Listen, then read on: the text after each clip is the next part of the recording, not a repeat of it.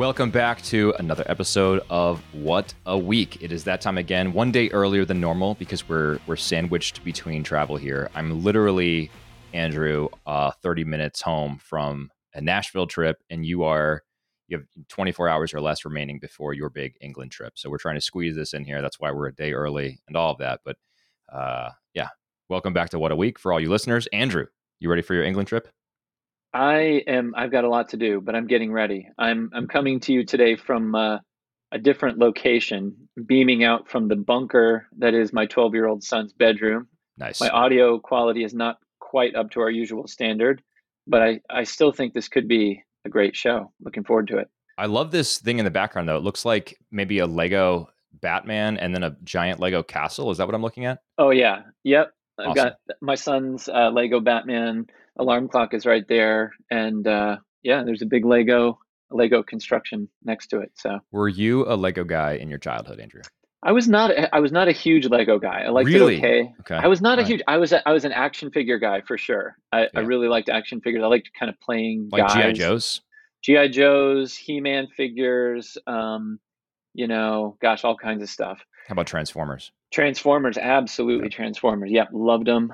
And uh, and Legos a bit, but you know, I, my memory of Legos when I was a kid, they were fun, but I don't remember the kind of just exciting sets and stuff like my son does now. You know, I, I don't remember like thinking like, oh, I got to get that set. I just remember thinking like, oh yeah, let's let's make something. So just maybe I just wasn't aware of what Lego was even then.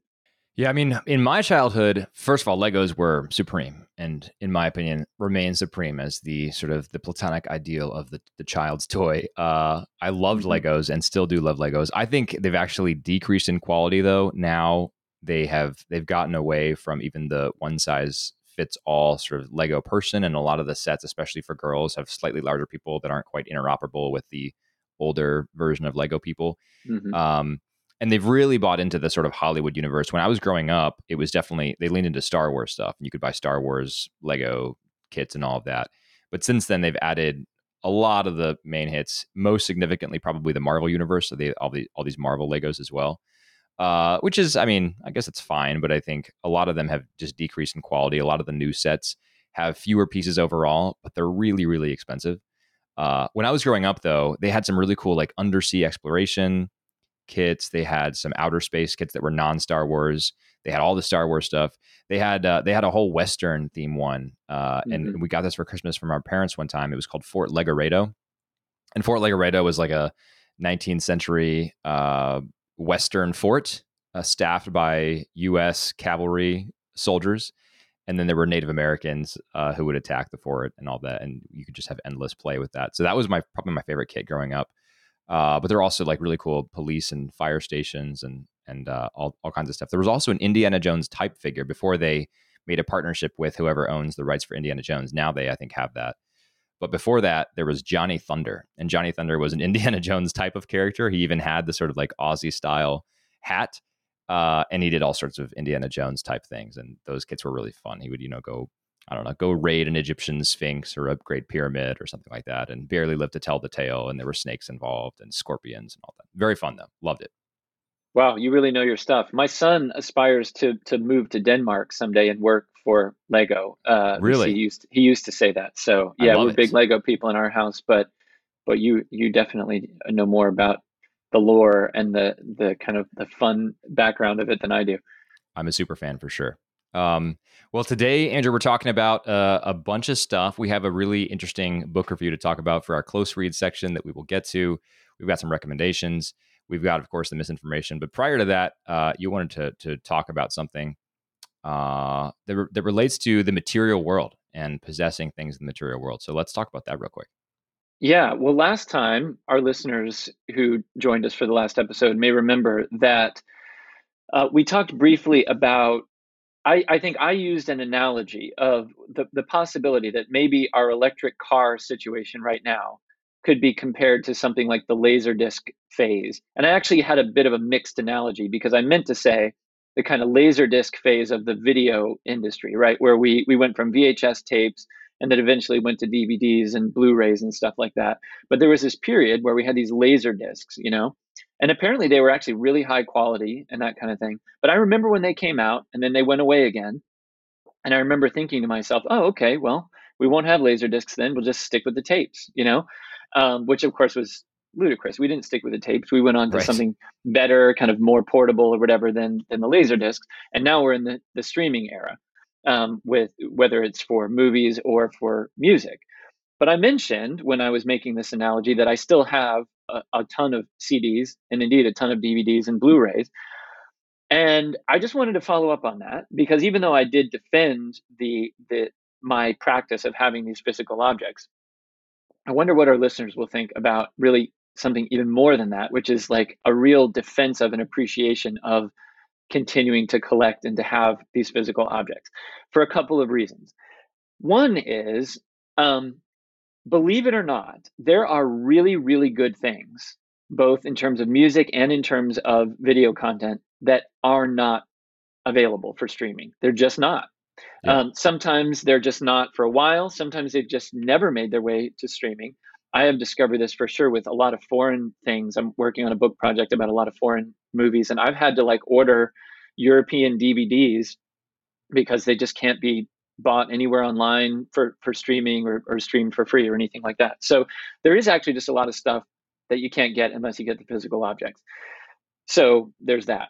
The second thing is um, you can never be sure that even things that are streaming are going to be available long term um, these these companies that give us this stuff that essentially like rent us out the use of these uh, these pieces of media they could well decide that something becomes problematic or something becomes you know whatever it may be something becomes just kind of unpalatable to the modern world and then it just kind of gets memory hold um, and for my part i don't know just out of you know just mainly out of a kind of desire to kind of preserve the past um, I, I want to be able to do that. I want to be able to hang on to things that that matter to me. So um, the you know the third thing, kind of more theoretical, I guess, related to the second point, is just you know we live in this world now where I am so grateful for the convenience of getting, in a sense, to rent all this media all the time. I'm grateful for that. There's tons of stuff that I would never watch if I didn't have all these streaming services that I would never listen to. But a lot of this stuff is not stuff that I need to see again. It's not stuff that I like particularly you know that is particularly important to me um, and um, you know i don't want streaming to become kind of in our minds like the be all and end all of you know of the way that we uh, the way that we consume art you know um, because actually to the point that we were talking about uh, last week with like the art world you know we've almost come to a point now where it doesn't matter if you actually go to a physical museum and, and look at the painting and see the actual strokes what matters is that you can just sort of know what it is, know what it's about, move on to the next thing, right? You know, I find with streaming, there there has developed a whole um, just a whole kind of mindset for the way that media is consumed, where you can kind of you know um, you can do multiple things at once. You can just kind of have something on. You may have the subtitles on so that you can just kind of look up every now and again and like catch the frame and see what the words are so that you can also look back down on your phone. I like the ritual. I like the more holistic experience of, hey, let's take this thing out, let's put it on, let's appreciate it for what it is. So that's what I wanted to say. I didn't want to leave our listeners hanging uh, with uh, with kind of a bad analogy that I made last time, and I want to just encourage people to keep buying media that they enjoy. I like it. Uh, yeah, I have nothing to add to that. I agree with all your points. I think your second and third points, especially, are the most strong. Uh, but related to your first and second points, we discussed very briefly, I think, Andrew, the 1928 silent film, The Passion of Joan of Arc. Yes. yes. This is a good example of something that for the longest time was not available for streaming. Right. Yep. So the first time I, actually, the only time I saw that was uh, with my old pastor, who was a big film buff, and he had procured a DVD copy, and we watched it together as a DVD. Uh, now it is available on HBO Max for now. But to your point about things becoming problematic, what happens when someone uncovers, you know, I'm using air quotes here, uncovers some problematic part of Joan of Arc's history where she's no longer sort of compatible with the woke orthodoxies of the day. HBO Max could very easily just make a licensing content permissions decision that says, yeah, this is not worth the the money we're paying to have this on the platform. It's just easier because this is a problematic movie about a problematic figure. It's easier to just not have it at all and then no one has access to the silent film, the 1928 Passion of Joan of Arc, and only those who have the actual DVD copy will be able to enjoy that in the future. So yeah. I think I think you're right to uh, to sort of hoard the good stuff uh, in that way. Yeah, and actually, that's a really good example because, um, you know, another thing that could happen is sometimes for better, you can actually you can adapt, you can make changes, right? I mean, so like the Passion of Joan of Arc is a film that actually has been presented at different um, uh, uh, different rates, right? Like the the like the sorry, my mind is blanking, but the, you know, basically the rate of how quickly the the the frames change, right? Yeah. Rate, rates per uh, frames per second. You can yeah. change that, and you can create kind of a different film experience. And they've used different film scores with the Passion of, of Joan of Arc. I find all of that super interesting, and because Dreyer, the, the the, director, never really like had a definitive um, version with a definitive score there's a way in which we can say, hey, that's really cool that we have that ability to do that. But then there are other cases, right, where they can just sort of pull out a scene or like change the movie in some way, and and you wouldn't even know mm-hmm. um, that it might not even be what the what the original intent of the artist was. So all kinds of reasons to have both, to enjoy both, but to continue to cherish those physical objects where we can get them. Yeah, I, I completely agree. Uh, the one thing I wanted to talk about real quick before we start is this recent New York Times article that showed up uh, a couple weeks ago, I think it was, and it was in the food section. And the title of this is "It's Not Just You." Blank Street Coffee is suddenly inescapable. And you read the intro to this, and basically there's this sort of hipster coffee cart that's popping up all around New York City. They have a bunch of locations. They're expanding uh, across the country, and I even think in London, if I recall correctly. Uh, and they're just exploding and you read this piece and it sounds kind of nice at first and then you realize this is actually frictionlessness in action. So recall back to our first conversation andrew the piece from tablet magazine about frictionlessness and what a problem frictionlessness is and blank street is the epitome of frictionlessness in action and why i think is a terrible terrible thing. So when you think of a coffee shop the sort of charming coffee shop that most people want to enjoy even if it's a hipster coffee shop they want something that has its own aesthetic vibe even if that vibe is maybe similar to other coffee shops they've enjoyed. They want it to be unique. They want it to sort of have its own cultural thumbprint. Uh, they want obviously good coffee. They want a nice atmosphere at which they can sip that coffee and it's probably going to be a nice cup of coffee some sort of cortado or something. They want a place where they can probably sit and maybe think about things, read a good book, write a good essay, things like that. That's what I think, justly, people think of as a good coffee shop. Blank Street Coffee is a coffee cart, literally uh, has no has no in-person sort of incarnate experience other than the the barista handing you the cup itself. It's just sitting out there on the curb. Every cart is the same. There's no unique aesthetic vibe to any one of these. But not just that, and far worse than that, actually. Uh, I think there actually, I think there are some brick and mortar locations, but they're very, very small. So there's you don't you don't sit there drink a cup. It's basically a, a you know a physical building that's about the size of a cart, and you just walk in briefly, you grab your cup and walk out. Even worse than that, there is there are tens of millions of dollars of venture capital funds backing this coffee shop startup, and they have poured tens of thousands of dollars into crunching all the data to optimize exactly how to position their store, the aesthetic choices that they make in their store, the ways to maximize the throughput of users, uh, even the the aesthetic choices and the the culinary taste choices for how that cup of coffee should be. Uh, the the the article actually quoted one of the founders. Let me see if I can find the quote itself here. Yeah, yeah, Mr. Mr. Freiha, one of the founders. He said, "We don't need to be the most amazing cup of coffee you've ever had. We want to be the really good cup of coffee that you drink twice a day, every day." Not a great quote to support this idea from the New York Times that they're not actually trying to make great coffee. They're just trying to make coffee good enough to compel you at that price point to take out your wallet and pay up for it. So it says a 16 ounce iced latte costs 425 at Blank Street.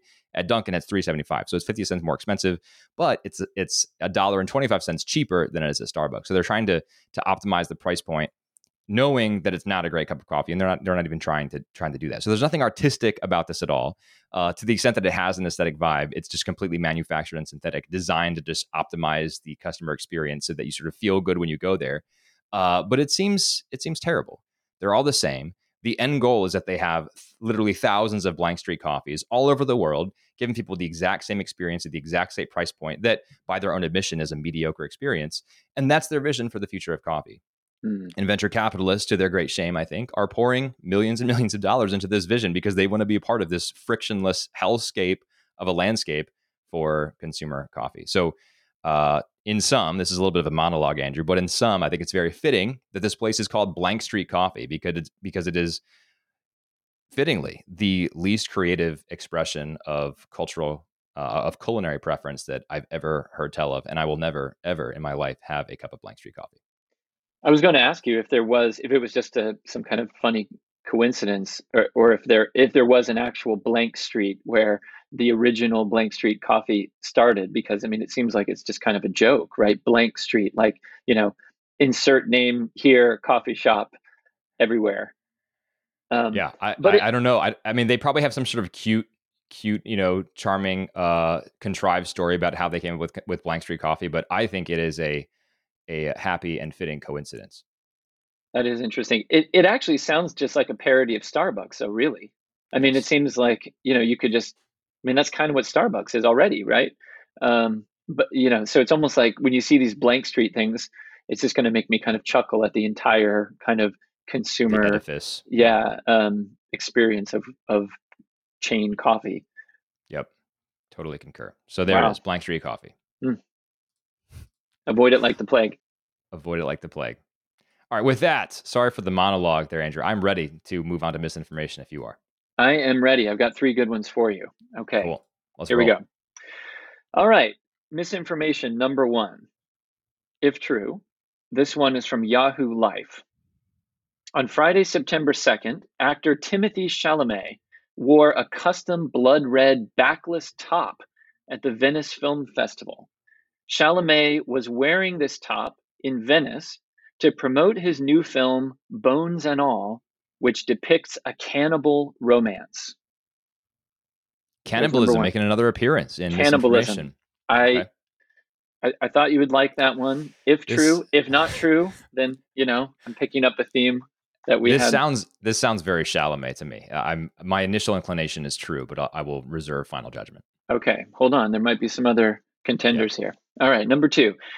This one from Twitter, if true. On September 5th, Elon Musk, in response to the first two episodes of Amazon's Lord of the Rings, The Rings of Power, tweeted this quote, Tolkien would be so proud.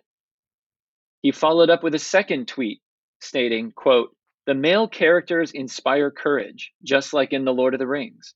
The female characters embody grace and wisdom.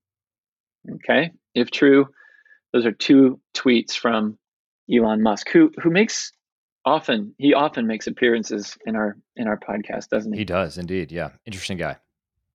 Okay, so that's number two. Here's number three. Okay. This is from HuffPost, which I think used to be called the Huffington Post. Is it still is, called that? Is it officially HuffPost now? I don't know. It says HuffPost all over everything. Let's see. Anyway, I'm going to look this up while you give me the the, the, the look it the up. No, I think it is HuffPost. HuffPost. What in the world? There you go. Yeah, okay, formerly so the Huffington from... Post. Into it, since 2017, it's been the Huff Post, Andrew, what in the world? Whoa! How how did I not know that? Hmm. I mean, it's not like it's ever done good work, but I, it must be really just out of my consciousness since I had no idea it was now the Huff Post. But okay. I wonder if people know what the Huff stands for. I mean, Huff the Huffington it stands for a person, right? Arianna Ari- Huffington. Yeah, Arianna. Yeah. Yeah. Uh, I, I anyway. mean, most people probably don't know that. well, anyway, so from the HuffPost, here we go. If true, the headline is former manager of DoD Aerospace Threat Program, quote, UFOs are real. And uh, if true, here's a little here's a little continuation. Former high level officials and scientists with deep black experience who have always remained in the shadows came forward on one platform. These insiders have long-standing connections to government agencies which may have programs investigating unidentified aerial phenomena, UAP or UFOs. Okay, so those are the three. what do you think? Well, uh, as you know, I have a background in the U.S. Air Force. Right. Headlines like the third one are not terribly surprising, and they tend to pop up every now and then. They've been popping up more since the revelation a few years ago about the, that that secret trove of government documents about recent unidentified aerial phenomena. I'm going to guess that one is true. The Huffington Post one. You are right. That's true. Okay. Let me uh, let me flesh it out a little bit more. The article continues. Today, that was, I don't know, some other day, a few days ago. Today marked the official launch of To the Stars Academy of Arts and Sciences, an innovative public benefit corporation which will advance research into unexplained phenomena and develop related technology. It has established three synergistic divisions science, aerospace, and entertainment. This could represent the beginning of a trend towards a new openness on the part of the US government. These people know more than any of us, and they will be releasing important data on UAP in the future. I think I left out a part there where these, you know, these people in the know, um, CIA people and military people are kind of involved in this uh, To the Stars Academy thing. But anyway, that's true, and it is uh, from the pen of a journalist named Leslie Kean. So okay. there we are. All right. You're right. So now it is now it is down to the Elon Musk uh, ringing endorsement of the Lord of the Rings mm-hmm. and the Timothée Chalamet uh, backless top, backless top, blood red, blood red, pr- promoting his movie that features cannibalism. Mm-hmm. Yeah, I mean, I'm just going to go with the gut on this. I have no inside knowledge on any of these. I, for example, it could be even could even be fake that uh, Chalamet is appearing in an upcoming movie about cam- cannibalism, but um, I'm going to go with that one being true and Elon Musk being false. The Elon Musk, it's it sounds more. The Elon Musk tweet sounds more like a Jordan Peterson tweet to me, to be honest, Andrew. Mm-hmm. Uh, Elon Musk says some provocative things, but this does not sound like him. So I'm going to go with my gut. Second one fake, first one true. You are you are correct. Let's let's uh, let's work backwards uh, from two to okay. one to to talk about these. Um, well, Elon Musk did in fact tweet about the new show, uh, Amazon's Lord of the Rings: The Rings of Power, which okay. we have touched on in uh, a previous episode. I'm going to say something about in my final recommendation section today. Excellent. But he did not like the show at all, and in fact, he said the opposite. I don't know why I just enjoy making up tweet or uh, making up quotes. So you're gonna you're gonna like call me out. I love it. I'm gonna have to think of another way to try and get one past you. But here's what his actual tweets said. So I said his first tweet said Tolkien would be so proud. His actual tweet said Tolkien would be turning in his grave. Ah. Then he followed that tweet up with my fictitious tweet said, um, the male characters inspire courage, just like in The Lord of the Rings, the female characters embody grace and wisdom. He actually said, almost every male character so far is a coward, a jerk, or both. Only Galadriel is brave, smart, or nice. So he did have something nice to say about the Galadriel character, but it's also kind of barbed, right? Because it's sort of like Amazon is only doing anything positive about a female character and not about the male characters. Yeah. So he did not like the show. Um, from what I have seen, I do not like the show. Um, it is getting a lot of negative uh, feedback from Lord of the Rings fans, although some like it. Um, but the show did have a very big premiere with 25 million streams in the first 24 hours on the site. So, you know, it remains to be seen whether there's going to be a following for this show, which is just at the beginning of what will be a five year, five season run. So amazing. Amazing. Yeah. I was not one of the 25 million. I do not plan to be one of the 25 million. I simply have better things to do with my time than to watch Jeff Bezos's version of uh, The Lord of the Rings. Now I know that, you know, he says that the showrunners actually didn't really pay attention to his notes, so his fingerprints may not be all over it, but it's uh, colloquially it's easy to refer to as sort of Bezos, the the Bezosification of the uh, Tolkien universe. Uh, I'm not a giant Tolkien head anyway, Andrew, so it's not like I have a huge huge interest in this stuff. Uh, but I do think it's funny that Musk's actual tweet, as you said, said that she what was it, brave, smart, and nice, which.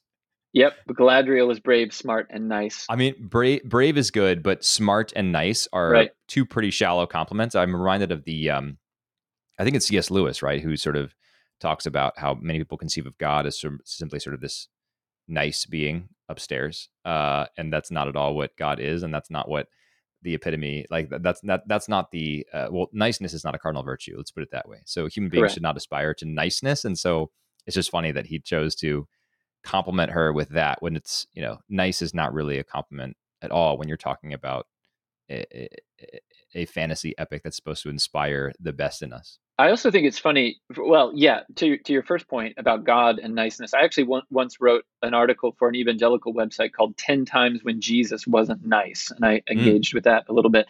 But something that's funny here is my, what I what I've experienced of the show, and in some of the things I've read about it and videos I've watched about it, it doesn't actually seem like Galadriel is very nice. She seems, oh. I mean, to to sound you know kind of controversial here. I mean, she's she's kind of a Karen. I mean, she's kind of like a kind, you know, she's sort of uh, there's this whole whole sort of thing about wanting to kind of talk to almost like a kind of let me let me speak to the manager kind of thing.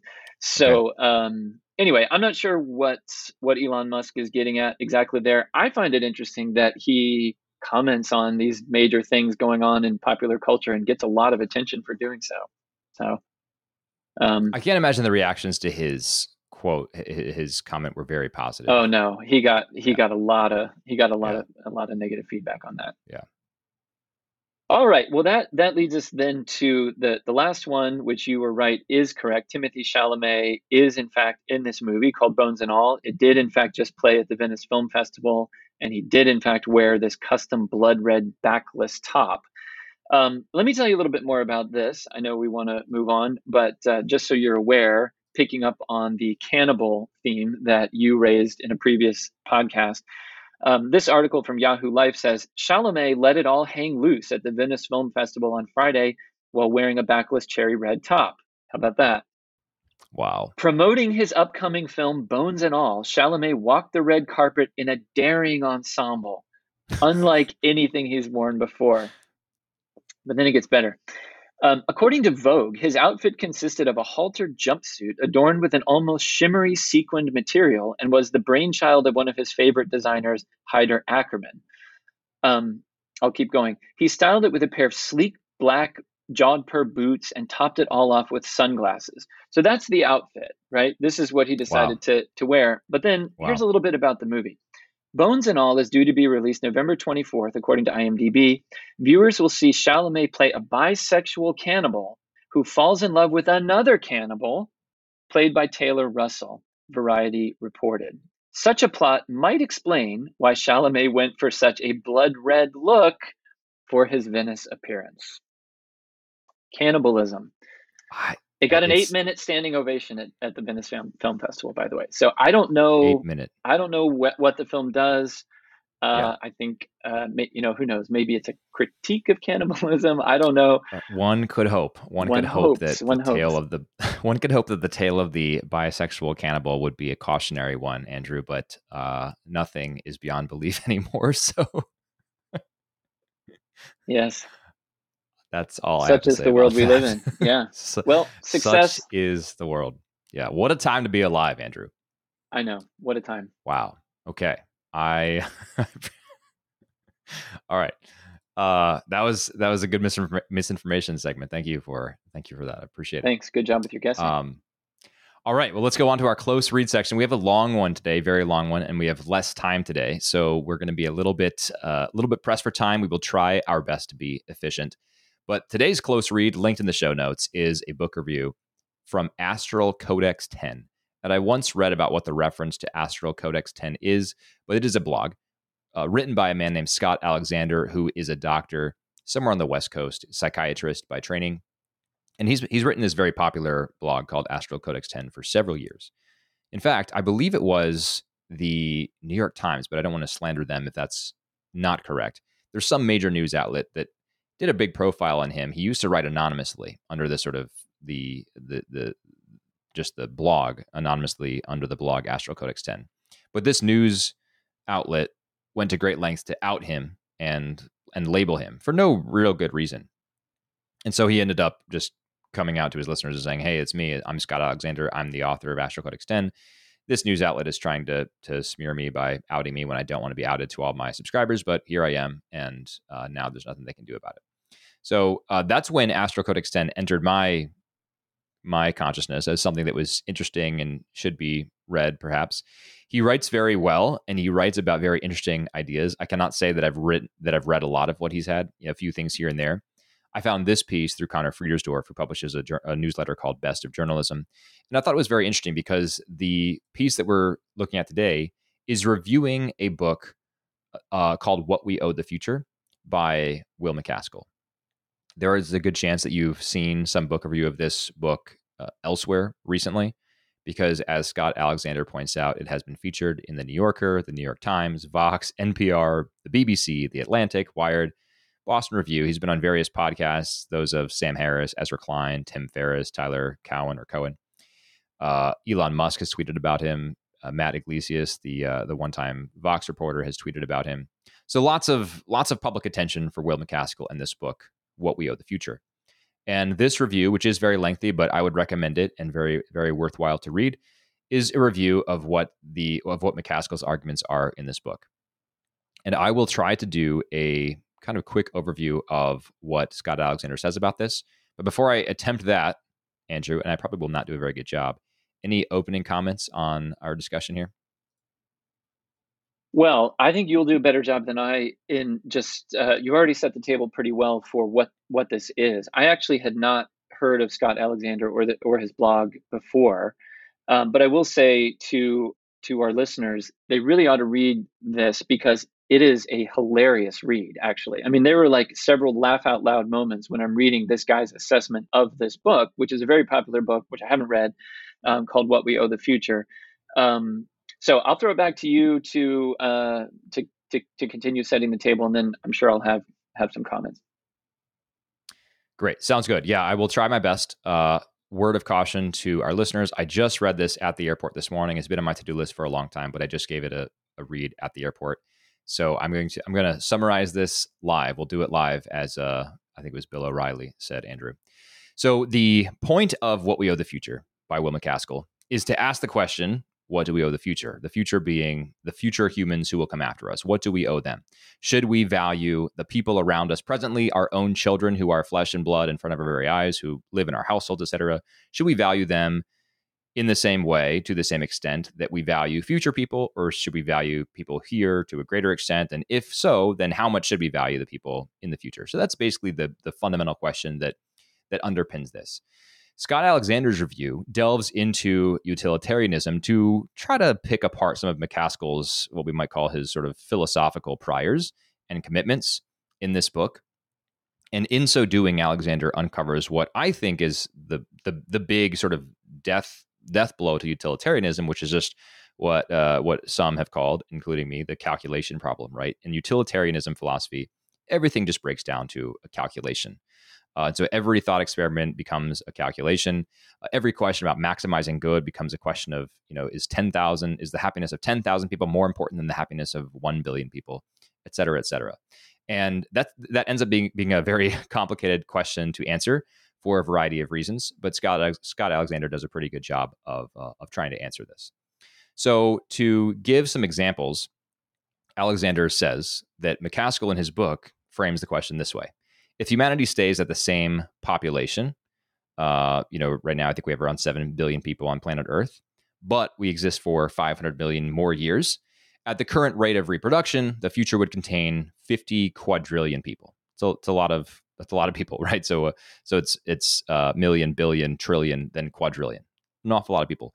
By the way, Andrew, in my household, just for fun and to try to teach my kids some basic math, we like to do sort of back of the back of the napkin calculations at the dinner table.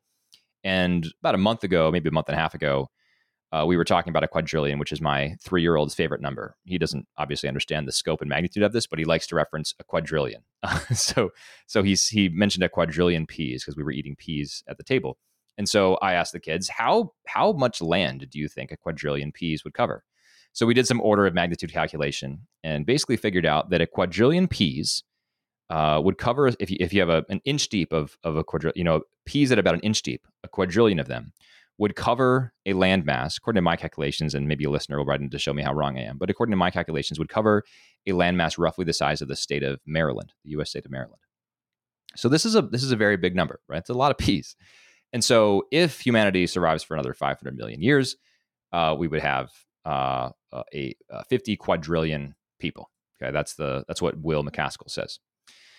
Now, um, this, of course, then leads to his, his fundamental question, right? Should we behave differently, even though we're only seven billion people now? Should we behave differently, knowing that there could be 500 or 50 quadrillion people in humanity in the future? Now, if if uh, one quadrillion peas will cover the state of Maryland, obviously 50 quadrillion people will exceed the the uh, the available landmass on planet Earth. So we would have to be pursuing what Elon Musk has been really uh, a strident advocate for, and that is interplanetary colonization, et cetera. But but I digress. The question, as Will MacAskill frames it, is: Should we value this hypothetical future 50 quadrillion people as much, or even almost as much, or at all, compared to the 7 billion people that we have on planet Earth.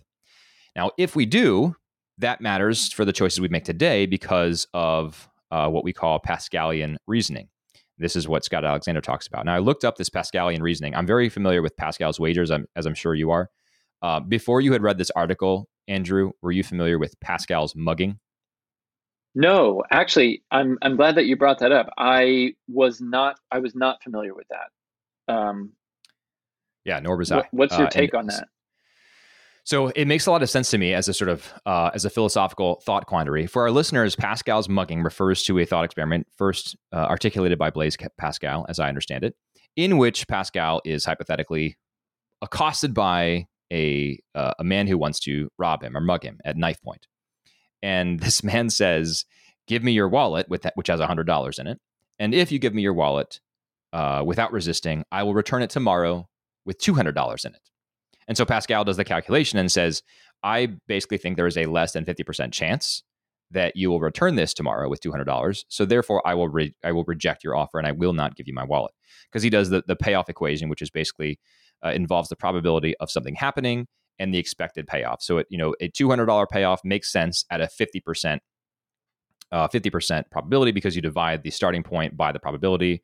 100 divided by 0.5 is 200. And so that payoff makes sense uh, or or anything greater than that. So a 50% probability of success at a $300 payment makes a lot of sense. But the the Pascal's mugging becomes a potential problem because uh, this this mugger could say, "Hey, uh, Pascal, I would like to give you a trillion dollars if I come back tomorrow." And so if you give me your wallet now with $100 in it, I will return it to you tomorrow with a trillion dollars in it. Now you might say that's that's an absurd proposition, and it mostly is but even just based on uh, based on reason, Pascal or someone in this position would deduce that there is at least an infinitesimally small chance that that robber would be good for his word. So at some point, at a very, very, very low probability, as the payoff approaches infinity, there's actually a point at which it would make sort of rational sense to give this mugger what they want. So, how does that translate into real life? Well, you might say, um, hey, I'm not going to give anything to charity now. Instead, I'm going to pour all of my extra income into uh, finding a way to, I don't know, uh, cure cancer, right? On the off chance that me me pouring whatever my life savings is, you know, hundred thousand dollars into the problem of curing cancer and spending all my my uh, spare time on that project, uh, on the off chance that that is successful and I'm able to successfully cure cancer, uh, that will have an in, almost infinitely higher payoff than it would to donate hundred thousand dollars to the Salvation Army, for example. Right. So this is this is this is the problem that Pascal's mugging uh, the, illustrates. The reality is that you know at a point where those probabilities are so small, there's not really any expected payoff that makes sense because even if the even if the robber says I'm going to give you a one quintillion dollars tomorrow if you give me hundred dollars now, even if there is this the the slightest chance approaching infinity approaching zero actually a chance that approaches zero despite the almost infinity uh, payoff it still does not make sense. But the the strict math of our probability in our wagering would dictate that it actually could be a rational decision and it does not. So that's basically the problem of, of pascal's mugging um, as it's outlined uh, by pascal and referred to by uh, by will macaskill in this book.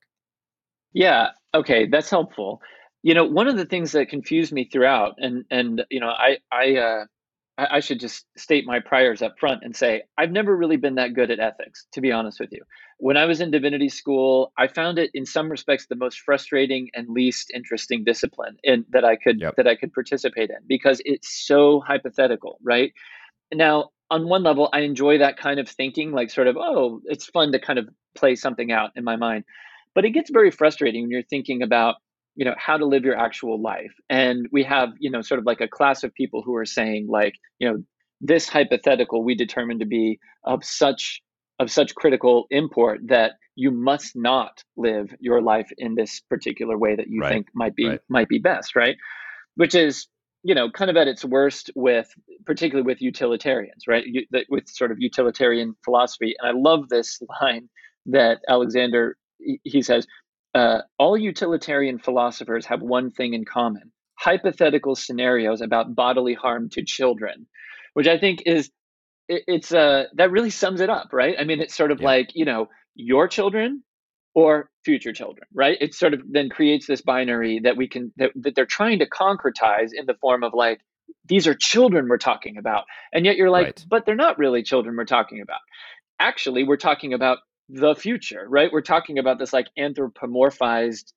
time that doesn't exist yet you know I, I think about the very end of back to the future part three when you know the lesson that marty mcfly finally learns is the future isn't written yet you know it's like you you you you think about what might be, but until you're actually living it, you know, you don't really know. Um, and so, you know, he uses this example of um, with regard to bodily harm to children. I just thought this this kind of summed up the problem with this kind of altruist or the you know um, uh, um, utilitarian ethics. He says yeah. the effective altruist movement. I guess that that's sort of what what this is about. The effective altruist movement started with Peter Singer's drowning child scenario. Suppose while walking to work you see a child drowning in the river. You are a good swimmer and could easily save them. But the muddy water would ruin your expensive suit. Do you have an obligation to jump in and help? If yes, it sounds like you think you have a moral obligation to save a child's life, even if it costs you money. But giving money to charity could save the life of a child in the developing world. So maybe you should donate to charity instead of buying fancy things in the first place. Or maybe you decide the whole thing stinks and, you know, yeah, I'm going to buy a nice fancy suit and if I see a child drowning, no, I'm not going to jump in and save the child because I could have given the money to charity instead of buying this fancy suit, but I didn't. I bought the suit, so the child should just drown. Right? It just goes right. in all of these right. absurd directions eventually that I just think yeah. are so so frustrating. Yeah, well, I think uh, Scott Alexander would agree with you at least to an extent based on this piece because he ends the piece with basically a critique of the sort of calculation problem and how uh, the calculation uh, behind utilitarian situational ethics is not sufficient enough for us to make you know near term, as he calls it, decisions. Um, l- let me just finish uh, kind of summarizing some of the things here, and I'll, I'll I will end circling back to what you just said, Andrew. But so so I, I outlined the sort of Pascal's mugging question, and so Alexander uh, asserts that at least MacAskill is saying that this is not a Pascalian question. It's not like, hey, we have a point zero zero zero zero zero zero zero one percent chance to affect the future. He says we actually have a, a like a pretty significant chance, and by significant I mean maybe like one mm-hmm. and that that one percent could come in one of three methods according to MacAskill. The first one is progress, and that is very simple. That is simply basically that we keep getting better at solving big problems before the problems kill us because the the whole risk here is that humanity will face some sort of catastrophic event that will wipe out all of humanity. And so the the progress avenue basically says we're going to outpace that stuff. We're going to figure out how to solve pandemics before they happen. We are going to uh, figure out how to defend against nuclear missiles before uh, the nuclear missiles can actually uh, avert and work around our defense systems. We are going to figure out how to stop and divert an asteroid that's on a collision course for Earth, et cetera, simply through progress. That's the that's the progress avenue. The second avenue is survival, which basically just means as long as some num some n some number of people survive, we'll be okay. And the survival route is illustrated by MacAskill through this this uh, kind of three option uh, logic that says option A is nothing bad happens. Option B is a nuclear war kills 9 billion people. And option C is that a slightly bigger nuclear war kills all 10 billion people. And Alexander says clearly A, where nothing bad happens, is better than B. Um, and B and is better than C, right? Better to have nuclear war killing 9 billion people than nuclear war killing 10 billion people. And he, but but he says, but which is bigger, the difference between nothing happening and nine billion people being killed, or the difference between nine billion people being killed and and ten billion people being killed?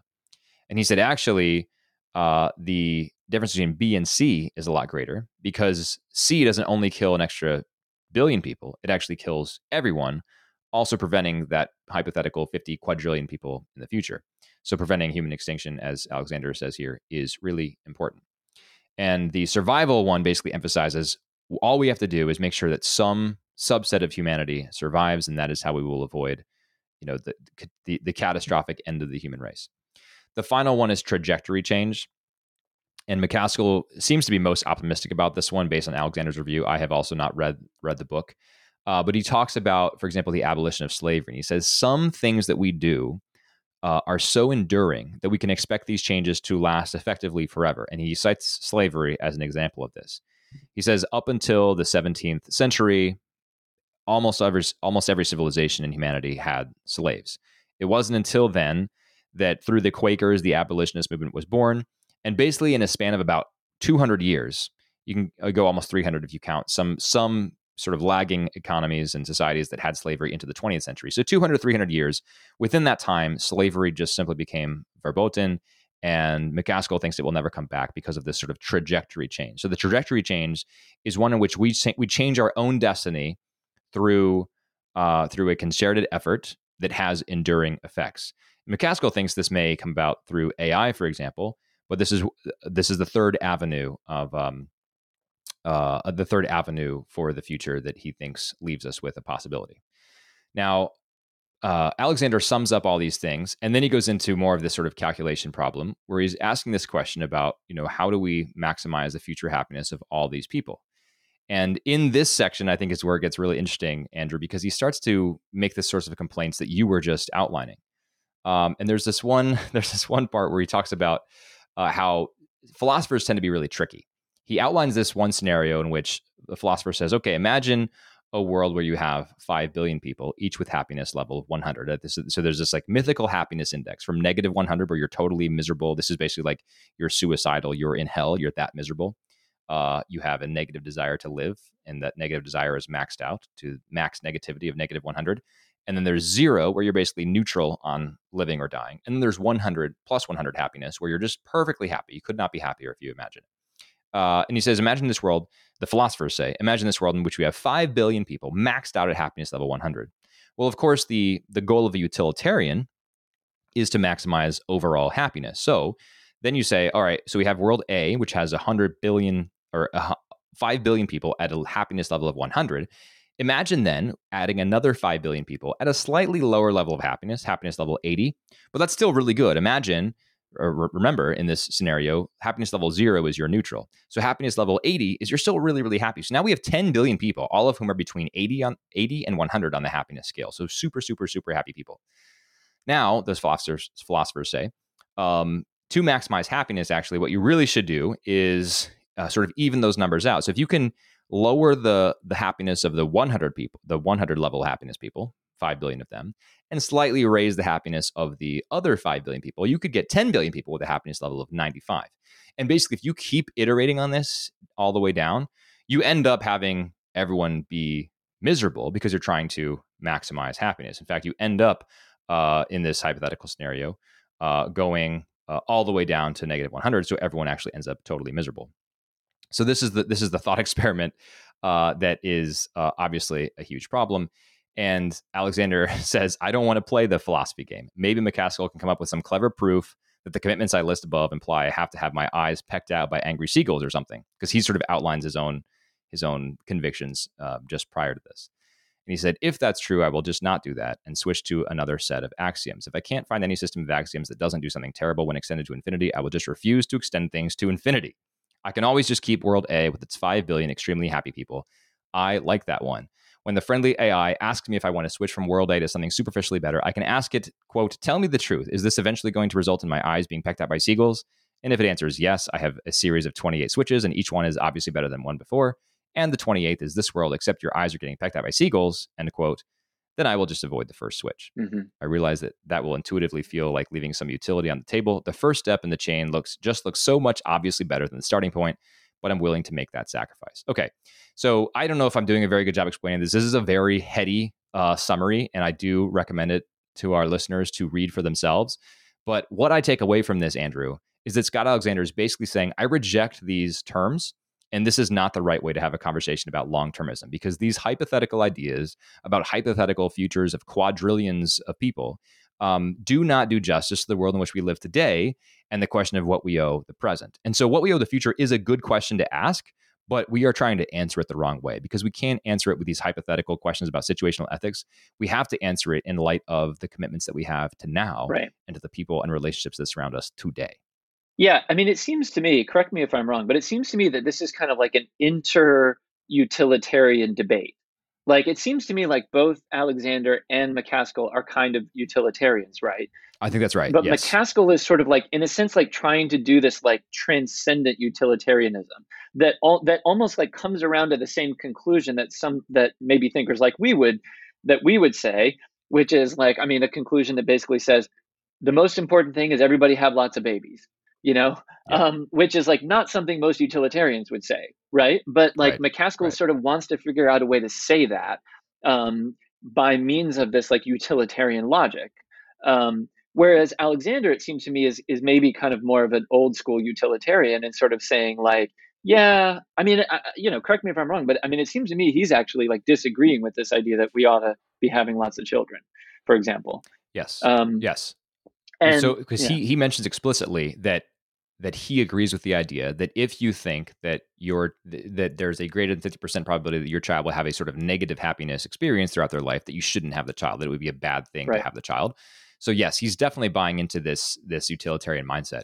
What i think uh, well i mean yeah we'd have to ask him. What it seems like to me is that he is rejecting these sort of thought thought experiments about the sort of hypothetical quadrillions of people and he is favoring what we might call sort of like a, a gut a gut utilitarianism mm-hmm. where he doesn't like the calculations themselves but he agrees with the underlying conviction that what we should really be doing is maximizing the happiness of people everywhere you know here today and also in the future right, right? but but that the, the, but that the, the, the sort of um, philosophical thought puzzles are not the way to answer that question yeah, and it seems like he takes issue with, with in subtle ways with each of um, with with each of MacAskill's like um, each of his three kind of prospects for the future, right? For like the progress, the survival, and then what was the other one? The trajectory one. But I yep. thought like his critique of the survival one was particularly interesting. And interesting to me, that was actually the one that most got my attention was this survival one, right? Like, yes, his, yes. You know, the point about how, like, okay, so nothing bad happens is great. We don't want anything bad to happen. But if a nuclear war kills 9 billion people versus 10 billion people, a billion people is still a lot of people left on the earth, right? And like the idea right, that right. like no matter how bad global warming gets, Greenland is going to be okay.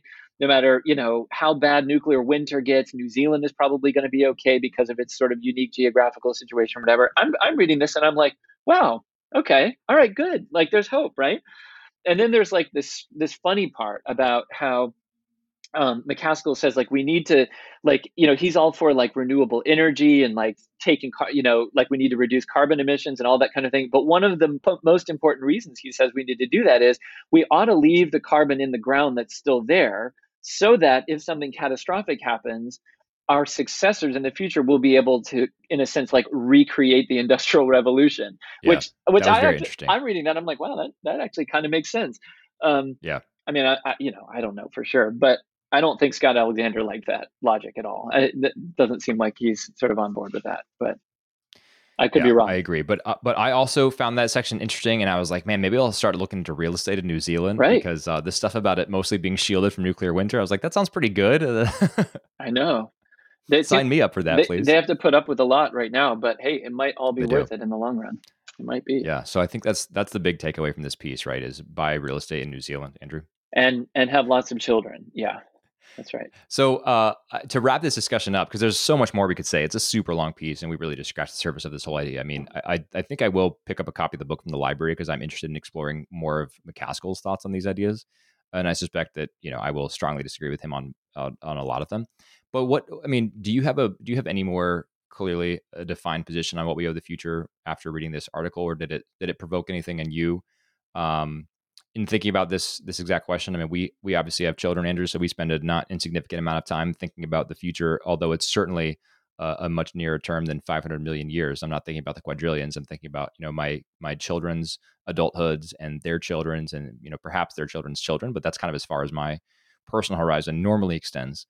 Um, but but you know what's what's a good starting point for you for this answer of what we owe the future i think this kind of hypothetical type of utilitarianism um, it, you know it's not it's not really my cup of tea but one thing that it can do for me is um, make me um, uh, yeah make, make me really think seriously about my commitments to to those who will come after um, i mean utilitarians are kind of like ostensibly unselfish right um, now right. whether they are or not you know uh, sometimes i get a little yeah. cynical about it because it's like well are you or is this just about you know your theory or whatever right um, but i mean you know for those of us who are who are christians right i mean i think about uh, I think about Chesterton all the time. I think about like it's not only the democracy of the dead, but the democracy of the unborn, right? I mean, like we like every mm-hmm. decision that we make today, we're doing so in light of what has come before. So we have a kind of conserving, preserving role, but then we also have the role of like a steward of preparing for you know for what will come next and that's just good sound living that's just good you know basic morality which is usually the way that i would rather think of these questions rather than kind of the discipline of ethics. So i was grateful i was grateful for this review and i too would like to pick this book up and just sort of see you know what what macaskill is kind of uh, provoking me to think more deeply about. Yeah. I think uh, the only thing i would add to your comments there are I think we can. It, it is hard to deal with these situational ethics questions and have them sort of inform um, inform our practical lives uh, rather than sort of our, our abstract theories. But I think from my vantage point, we can and should apply some general principles to this question of what we owe the future that inform exactly how we act now. And your point about stewards is a good one. This has been the the perennial a perennial theme in Catholic social teaching for hundreds of years. We are stewards of what we're what we've been given. And if you think of a steward as you know someone uh, in charge of a bank account, uh, if that bank account reaches zero, the steward has failed his or her job, right? And so, in the same way, depletion is not a good thing, and we should never deplete anything. If we've depleted a natural resource, we have not done our jobs as stewards. I think that's principle number one. And so, to, to even this point about you know preserving some of the the uh, the the the near surface coal deposits, right? I think to use up all the coal deposits in the world is not a good example of stewardship and we should not do that. Uh, it, it, you know, for for reasons beyond simply what we owe the future, it could even be what we owe the now, because some some economies in the world are not prepared to move beyond coal right now. I mean, uh, Alexander even mentions uh, an entire industry in Brazil that runs on charcoal. So um, that is one one principle. I think depletion is bad. The other more enduring, more applicable principle is simply that we should be governed by charity. And of course, situational ethics doesn't take into account charity and how that informs our lives. But the uh, the reason that you should donate to a uh, to a you know I don't know children's wellness organization is not because you would also jump in a river to save a child even though you were in an expensive suit, but it should be because you you love the people around you and you want to make their lives better in a concrete sense. And so everything we do should be oriented towards towards charity in that sense as well. Now that might not be concrete enough for people to um, be satisfied with, but I think that's a good starting principle to inform our concrete behaviors. Uh, from a standpoint that is that is very different from utilitarianism. Who are you know it's it's not it's not based on love. It's based on happiness, and love is not happiness. Those are two very different things. Um, so that would be my my just brief adds to what what you described as well. Yeah, and just one last note. I mean, it's also utilitarianism is also about the avoidance of suffering, and you know, on some level, Christians have to say, well, yeah, we want to diminish suffering, but we also believe that there is a you know, by God's grace and providence, there is a like a uh, there is a good that can come from suffering. I mean, uh, you know, mm-hmm. we we are um, we can grow because of it. So, anyways, it's right, a different worldview: right. the utilitarian versus kind of the the charitable Christian yes. view. Highly different, but I think it's important to have these discussions, especially because it is a very different worldview, and that that's really why it's important, right? Uh, and it's a very prevalent worldview because without without the same meta, without sharing our metaphysical priors, Andrew, as in you and I, without sharing our priors, um, utilitarianism is the second most prevalent worldview. Actually, it's probably the most prevalent because ours is not the most prevalent worldview, right? But uh, without our metaphysical convictions, uh, you end up in a spot like utilitarianism, and if it's not exactly utilitarianism, it's a lot like it, I think. Um, unless it's nihilism, which is a just its own its own problem. But this utilitarianism is, I think, the sort of governing philosophy um, that is dominant almost everywhere today. And so we need to be really equipped to just understand it and then push back against it because it fails in many more respects than it succeeds. Absolutely. All right. Well, that is all for uh, that section. I think we've got to wrap up there just for the sake of time. But let's move on to our recommendations. So, what do you have for uh, us today, Andrew? All right. Well, I mentioned earlier uh, Elon Musk's tweets about Lord of the Rings, The Rings of Power. I have attempted to watch the first episode of Lord of the Rings, The Rings of Power, and I really couldn't take it. I was just bored out of my mind. Um, so I have turned to uh, resources that I trust to to kind of fill me in on some things that happened in in the episodes and to kind of get a take on what's going on in the series and and where it's going. Um, a channel on YouTube that I like to watch is called Nerdrotic. Um, and it's hosted by this guy named Gary Buechler, who used to own a comic book shop in San Francisco. He moved to Texas during the during the pandemic, he's got some really provocative takes on a lot of stuff in popular culture. He's like a huge uh, comic book guy, kind of superhero guy, sci fi guy, all that kind of stuff. But he has been very critical of most of the newer stuff that's been coming down the, the pike as far as Marvel, sci fi, stuff like that. And he has got a great video from September 4th on the first two episodes of Lord of the Rings, The Rings of Power, it's called The Rings of Power is Abysmal Amazon's Billion Dollar Disaster. And uh, I've sent Love you the it. link to uh, share that in the show notes. I recommend Gary's channel. It's not for everybody, it's a little rough around the edges sometimes. I don't agree with all of his takes, but on the whole, I'm grateful that he's doing what he does. Yeah, that is helpful. I have to say, Andrew, I just experience Schadenfreude when I see a giant company like Amazon with all the money in the world on the surface, everything it takes to make a blockbuster success and to make it really well fail so spectacularly in the task. Now, I haven't seen the the series at all. I haven't seen a single second. I think I saw about 30 seconds of the trailer and thought it looked terrible. But uh, I love that they are failing spectacularly because we need to see more tech companies fail because tech companies act like they are advancing human flourishing. Yeah and they're simply not. They're simply not. So watching them fail in such a, a, a brazenly public and visible way is to me very encouraging. Can I just share really really quick the the, the reason the reason Gary points out and my own experience watching a bit of the first episode the reason why the show fails is not just because the tech industry wants to like shoehorn in all this wokeism and like the message and like is just getting kind of lost in all of that kind of thing. It is just yeah. flat out bad acting, bad writing, bad directing, bad CGI. It is just a bad show. And that's the tragedy of it. Is like these companies have more money than they know what to do with, and they're just not doing anything with it. It's just bad art. Yeah. Yeah, it is bad art, and uh, it, it, takes more than money to make art, which is a, a, another very good lesson from these types of fails. Um, okay, my recommendation: I have not read the the latest installment in what I'm about to recommend, but uh, you may be aware of this, Andrew, that J.K. Rowling has a pen name. She goes by Robert Galbraith yes. My mother in law is a big fan of, of these books. Okay. Yeah.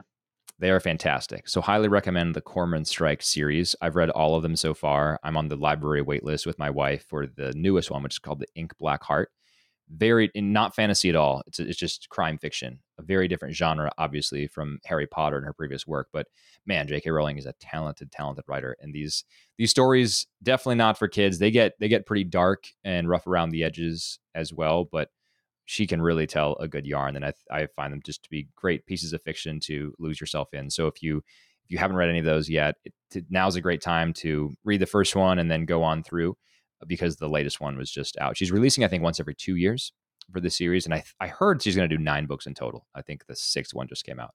Um, but yeah, highly recommend the Robert Galbraith series by J.K. Rowling. Great, I'm I'm going to pick those up. Yeah, yeah, you should for sure. Maybe uh, grab one for your uh, long plane trip. I think that's the perfect solution. Yeah. Yeah. Uh, it'll get you ready for for England because it means so much of it takes uh, the whole thing takes place in England and much of it in London. Mm-hmm. So, um, Speaking of which, we will not be around next week. Andrew will still be in England, so we'll be back in two weeks. Uh, I think we're going to have a special guest on that episode as well, so stay tuned for that. But uh, yeah, we will not be on next week. I'll release something else on this feed instead. Andrew, have a great trip across the pond, and looking looking forward to uh, joining you again for these in two weeks. Thanks, Zach. See you soon. All right, to our listeners, thanks so much for watching, listening. However, you're uh, you're getting this, send us a note, Zach at CredoPodcast.com with any questions, comments, concerns, complaints. We love hearing from listeners. We like to do listener feedback at the very beginning of the show, so we will read your your comment if you write to us uh, and and give us some sort of comment, critique, as long as it's appropriate for air, we'll we'll read it and engage with it. So please do that. Zach Z A C at credopodcast.com. Thanks so much for listening to us for another week, and until next time, God bless you.